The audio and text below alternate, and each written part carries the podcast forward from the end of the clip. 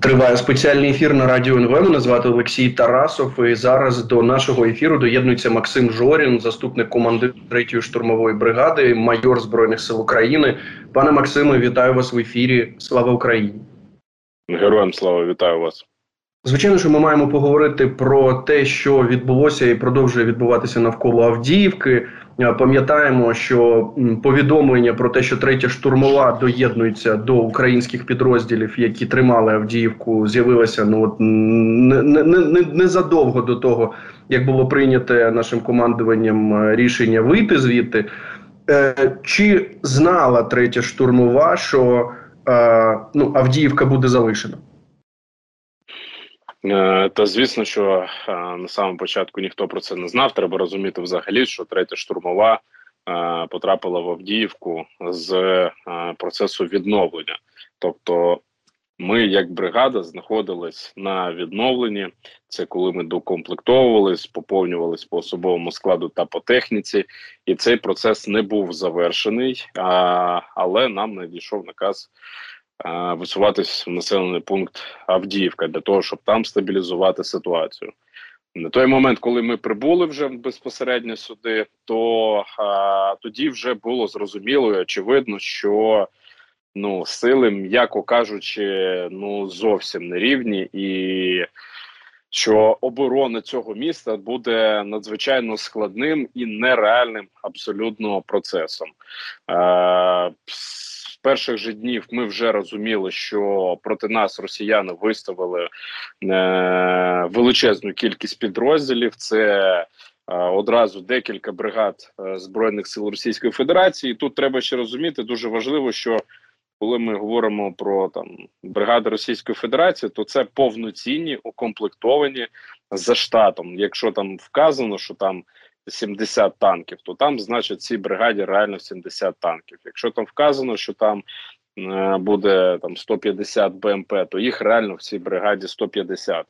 Е, і таких бригад е, на місце прориву, да, ось через саму Авдіївку, через міську забудову кинули одразу е, декілька: це 35-та бригада, 55-та, 74-та, 15-та, 21-та, 31-та, 114-та а також підрозділи ГРУ та ССО Російської Федерації. Ну тобто, неважко порахувати і зрозуміти, що сили, м'яко кажучи, не співрозмірні. Тому ми встигли зайти е, у місто як підрозділ.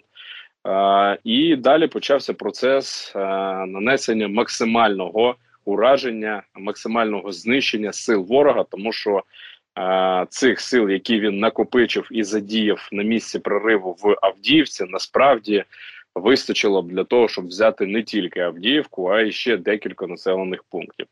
Тому третя штурмова бригада декілька діб працювала над максимальним знищенням особового складу та техніки е, ворога в. Е, в Авдіївці там за за нашими підрахунками це приблизно півтори тисячі двохсотими ворог поніс від е, нашої роботи не менше трьох з половиною тисяч е, це пораненими, і не менше 20 одиниць броньованої техніки. Це, це те, що було знищено. Причому треба розуміти, що все це відбувалося в міській забудові в надзвичайно щільних. Пекельних, дуже важких боях, де всі дистанції були дуже короткі, Е, абсолютно всі бої, що відбувалися, це бої на короткі дистанції. Вся майже вся техніка підбивалася піхотою з ручних гранатометів. Е, ворог знищувався в е, надзвичайно близьких стрілецьких боях. Ну це реально випробування, в якому, на жаль, незважаючи на те, що сьогодні да там час технологій і всього іншого, але Е, Ось це було це була робота, виключно героїчна робота нашої піхоти, яка на своїх плечах все це все це зробила.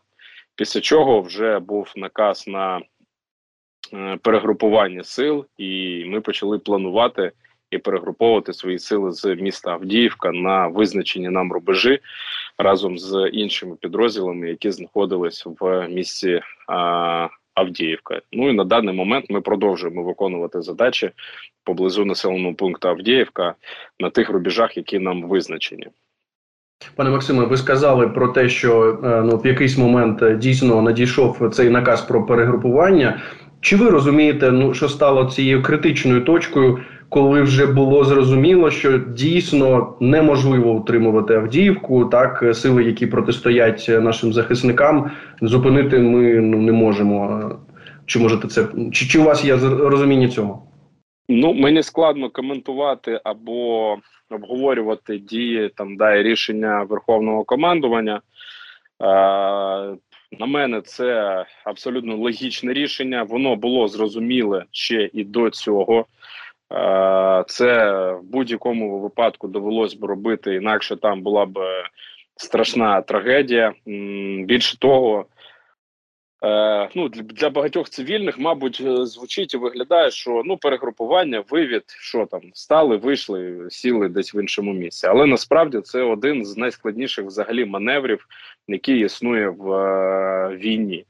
Е, Вихід з бою він називається. Це коли тобі під час безпосередньо ведення бою треба спланувати поетапно відвести свої сили на інші е, рубежі, при цьому не допустити паніки, хаосу, не втратити майно та особовий склад утримувати ряди і не допустити ні в якому разі погоні за вашими підрозділами, адже це теж може нести катастрофічні абсолютно наслідки. Так, от е цей надзвичайно складний е, маневр нам вдалося зробити. Нам навіть вдалося допомогти деяким іншим підрозділам. Е перегрупуватися. Якщо говорити, коли це було зрозуміло, ну для мене особисто це було зрозуміло ще за декілька діб до цього. Але ми зробили це рівно тоді, коли був наказ на це. Розумію, ну от була інформація про те, що е, частини е, третьої штурмової бригади знаходилися е, на території Авдіївського Коксохіму. Більше того, росіяни стверджують, що там ще знаходяться наші військові. От, наприклад, е, їхній міністр оборони Шойгу, нібито про це доповідав Путіну. Е, що вам відомо про ситуацію на Коксохімі? Частина наших підрозділів е, дійсно знаходилась на території Коксохіму. Вона успішно звідти пере, перегрупувалася. Жодного бійця третьої штурмової бригади на території цього заводу не залишилось. Там, в принципі, окрім декількох незруйнованих підвальних приміщень, взагалі нічого не залишилось, тому що. Ну, мабуть, більше половини взагалі всіх кабів, які падали нам на голову, вони саме прийшлись на територію е, Коксахіму. Тому там ані будівель, ані живої інфраструктури нічого немає. Більшість е, підземних приміщень завалені, але звісно, там ще частина частина з них залишилась. Те майно, яке було неможливо звідти забрати, воно було знищено. І мені складно сказати е, за особовий склад та майно інших підрозділів але весь особовий склад третьої штурмової бригади е, зміг вийти е, із інших ділянок, е, де він, наприклад, був в оточенні в самому місті, із території Ксихіму, де він був частково в оточенні, так як там була значно ускладнена логістика.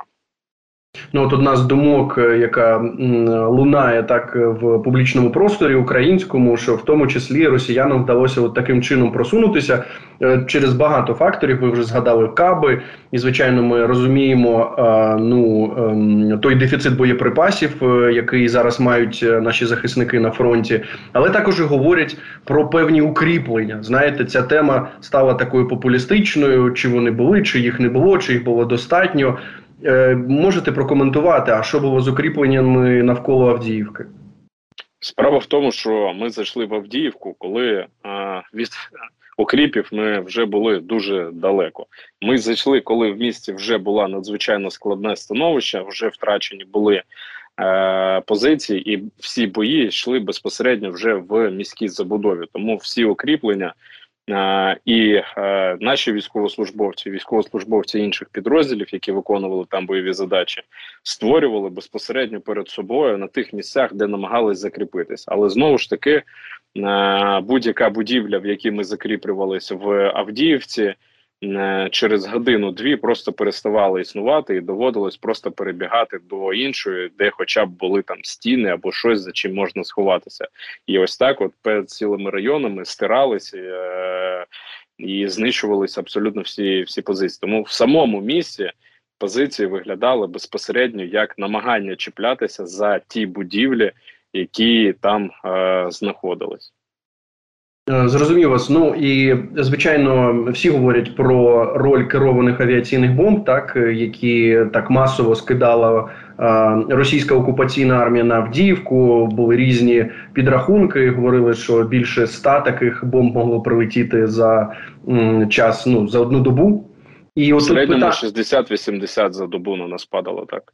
Ну от і тут е, тоді питання, що е, мабуть, е, єдине, чим ми могли би про протистояти, е, ну от е, російській авіації, я банальну е, річ зараз скажу, це засоби ППО, яких ми там не мали. Знову ж чи правильно я розумію цю ситуацію?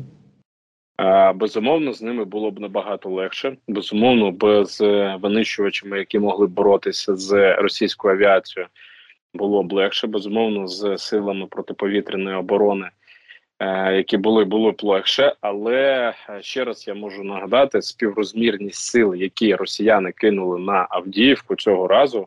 Ну, знаєте, ми не так вже давно вийшли з Бахмута, і я можу сказати, що е, бої в Бахмуті на сьогоднішній день ну так курять та по, відношенню від до того, що відбувалося безпосередньо в Авдіївці, тому що ту кількість піхоти і техніки і снарядів, яку вони задіяли, вона була просто божевільна, і втримати це тими підрозділами, які були були у нас, неможливо. Безумовно, якщо б не було кабів. Триматись було б набагато легше і набагато довше ми могли б стримувати, і можливо був би час для якихось певних е- маневрів. Але треба розуміти співвідношення сил, воно абсолютно неадекватне, і навіть той час, який ми виграли, і навіть ті результати, да, які ми показали, і там знищили велику кількість е, і особового складу, і техніки ворога, все це відбулося саме за рахунок от е, абсолютно героїчної героїчних е, вчинків е, військовослужбовців нашої бригади третьої штурмової і деяких інших підрозділів. Ну, от якраз та інформація, яку сьогодні опублікував об'єднаний прес-центр Сил оборони Таврійського напрямку. Там йдеться про загальні втрати ворога на Авдіївському напрямку під Авдіївкою. Там ну це вражаючі цифри. Я просто процитую знову ж для нашої аудиторії. Там всього особового складу росіян було знищено 47 тисяч 186, 364 танки, 748 ББМ. 248 артсистеми. От 5 літаків. Ми так розуміємо, що останні 4 – це те, що сталося за буквально 2 дні. Е, повідомлення було від нашого генштабу про те, що були збиті 3 су 34 і один су 35 а знову ж таки, а чи ви розумієте, як нам так вдається зараз збивати літаки? А, ну от саме коли ми вже вийшли з Авдіївки? Більш простими системами і помилками російської авіації на сьогоднішній день нам це вдається, але безумовно, що сьогодні в світі є більш сучасні рішення для боротьби з російською авіацією. Якщо б вони в нас були, то воювати було б е, трохи полегше. Що стосується втрат серед е, ворога, то там безпосередньо від нашої бригади найбільших втрат зазнала 74, та 55 і 114 бригади. Е, Російської Федерації це ті, які ми більш за все е, розірвали, да і там прям ну суттєві втрати. Я думаю, що вони довго ще раму збирати будуть. Ну, от ви на початку нашої розмови сказали про те, що ту кількість, так яку е, ту кількість особового складу, яку використав ворог, що її було б достатньо, щоб захопити ще декілька населених пунктів. Тоді як можна оцінити можливості ворога просуватися далі? Ми розуміємо, що ну це українська земля, це українські міста, населені пункти. Там, якщо дивитися далі, то там є і часів Яри, Костянтинівка, і Дружківка, і не дай Боже Краматорськ, Слов'янськ. То е, як можна оцінити їхні можливості зараз? Я вважаю, що на даний момент у ворога ще є достатньо сил для того, щоб намагатись просуватись далі. Зараз і нам, і іншим підрозділам визначені рубежі оборони та виконання бойових завдань навколо населеного пункту Авдіївка. А, І ми це робимо і розуміємо з повним усвідомленням того, що в самому місті на даний момент залишається достатньо сил для того, щоб намагатись просуватись далі. І думаю, що ворог це і буде робити. Зрозумів вас. Ну от е, чи можна оцінити з тактичної точки зору втрату Авдіївки? Ми пам'ятаємо, що з 2014 року наші захисники тримали, що це такий укріп район, і звичайно, що це ну фактично передмістя так е, Донецька, тимчасово окупованого. З тактичної точки зору, що означає ця втрата? Тут дуже тонка грань, і мені дуже хотілося, щоб. Військове керівництво завжди зважало не тільки на втрату території як шматка землі, да, або там якогось населеного пункту, або ще щось, а і співрозмірність це з е, можливими втратами серед збройних сил України. Справа в тому, що е, дійсно інколи треба триматись, сцепивши зуби і боротись, е, коли є така можливість але інколи треба приймати правильні рішення і берегти особовий склад. Те, що відбулося в Авдіївці, я вважаю саме таким вчинком і прикладом правильного виваженого рішення, коли все ж таки зберегли ті підрозділи, які в подальшому зможуть звільнити і Авдіївку, і будь-які інші населені пункти. Ну тут е, знаєте, у нас ще з'явився такий е, цікавий військовий експерт. Е, це президент США Джо Байден. Він е, прокоментував е, той факт, що російським окупантам вдалося захопити Авдіївку, сказавши про те, що е, це сталося через брак боєприпасів. Більше того, він звинуватив у цьому Конгрес США. Розуміємо, там продовжується ця така політична боротьба, політичні ігри, заручниками якої стала допомога Україні. Але якщо подивитися ну ем, поза цими іграми політичними, наскільки оцінка президента Байдена в тому, що саме брак боєприпасів ну не дав нам втримати Авдіївку, наскільки вона справедлива? Е, Право в тому, що втрата Авдіївки, як і будь-якого іншого населеного пункту, це не може не може мати одну якусь конкретну причину. Це завжди комплекс заходів ворога і, і заходів наших. Е, Боєприпас є безумовно одним з найважливіших е, моментів. І якщо ставити питання, чи вистачало боєприпасів, ні, його не вистачало в повній кількості для того, щоб більш ефективно наносити ураження ворога або не вести оборону. Якщо казати, що якщо б його було більше і а все інше залишалось так само. Ну, скоріш за все, ми б там виграли більше часу або ще якісь моменти. Це ніколи не буває. Залежно від виключно одного аспекту. Тобто, це не залежить тільки від е, боєприпасів, або, наприклад, це не залежить тільки від відсутності літаків з нашої сторони, які б могли знищувати літаки з російської сторони. Це комплекс питань, в які так входить безумовно і боєприпаси. і Вони відіграють важливу роль. І якщо ставити питання, чи вистачало їх, ні, їх не вистачало, треба було більше. Слухайте, я впевнений в тому, що ви бачили допис Богдана Кротевича, так, начальника штабу бригади штабу бригади Азов. Е, він е, ну от коли третя штурмова зайшла в Авдіївку, він е, ну такий роздратований запис опублікував, і там йшлося звичайно про те, що ну неналежним чином, на його думку, використовувалися маневри. Мається на увазі, звичайно, на рівні нашого військового командування. Я тут процитую трошки. Він пише, що не можна битися лоб в лоб з армією РФ та будь-якою армією, як п'яні алкаші, обмінюватися прямими ударами. Це глупо. Ну і він звичайно говорить про те, що говорив про те, що треба обрізати наступаючі сили противнику з флангу. Він навіть публікував такі схеми з стрілочками. І от е, я розумію, що ви дуже обмежені в тому, щоб от коментувати такі речі, але ж знову таки. Якщо просто говорити на рівні от цієї експертизи е, Тавра Богдана Кротевича, наскільки справедливі, на вашу думку, ну от його зауваження? Та ну справедливі в тому плані, що він має право на свою думку і її висловлювати. Що стосується коментувати дії щодо застосування нас або будь-яких інших підрозділів, то на даний момент я би не хотів коментувати, що в цьому було правильно або що неправильно. Більше того, е, немає такої можливості да, говорити свою особисту думку в, в от в цьому куті е, питань. Е, Богдан має таку можливість, і Богдан висловлюється. Добре, і наостанок тоді. Ну, ви сказали про те, що ну на жаль, наш ворог а, ще має м, ще має ресурси для того, щоб просуватися вперед. Ну знову ж чи я не знаю, чи варто це е, озвучувати в публічному просторі, але де ми на них очікуємо? Я маю на увазі де ми куди ми очікуємо, очік, де, де ми очікуємо їхні просування? Справа в тому, що ситуація на фронті на даний момент є дуже складною не тільки зараз в районі Авдіївки.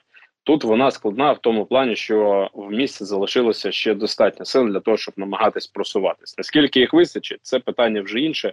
Е, яку частину ми з них зараз е, розіб'ємо ще в місті? Як яка частина там взагалі з них виживе? Але е, треба усвідомлювати і розуміти, що Ну насправді я ж про це казав ще й минулого року: про те, що нам треба готуватись до надзвичайно складних важких боїв, і росіяни весь цей час готувались до цього. Вони готували резерви, готували сили, готували техніку, БК, людей. Все це вони готували, і вони підготувались. Тепер настав час, коли вони все це починають задіювати на полі бою. У нас е, я думаю, найближчим часом буде складна ситуація не тільки в районі Авдіївки, а в тому числі і на півдні на, на фронті. А також є велика загроза і на півночі, там в районі Харківської області і Куп'янська. Так, дійсно, ми пам'ятаємо про те, що е, там загострюються бої, при тому, що це і так найгарячіші точки нашого фронту. Пане Максиме, вам дуже дякую за цю розмову. Немає ніякого сумніву щодо того, що рішення військового командування зберегти наших військових і вивести з Авдіївки це було правильне рішення.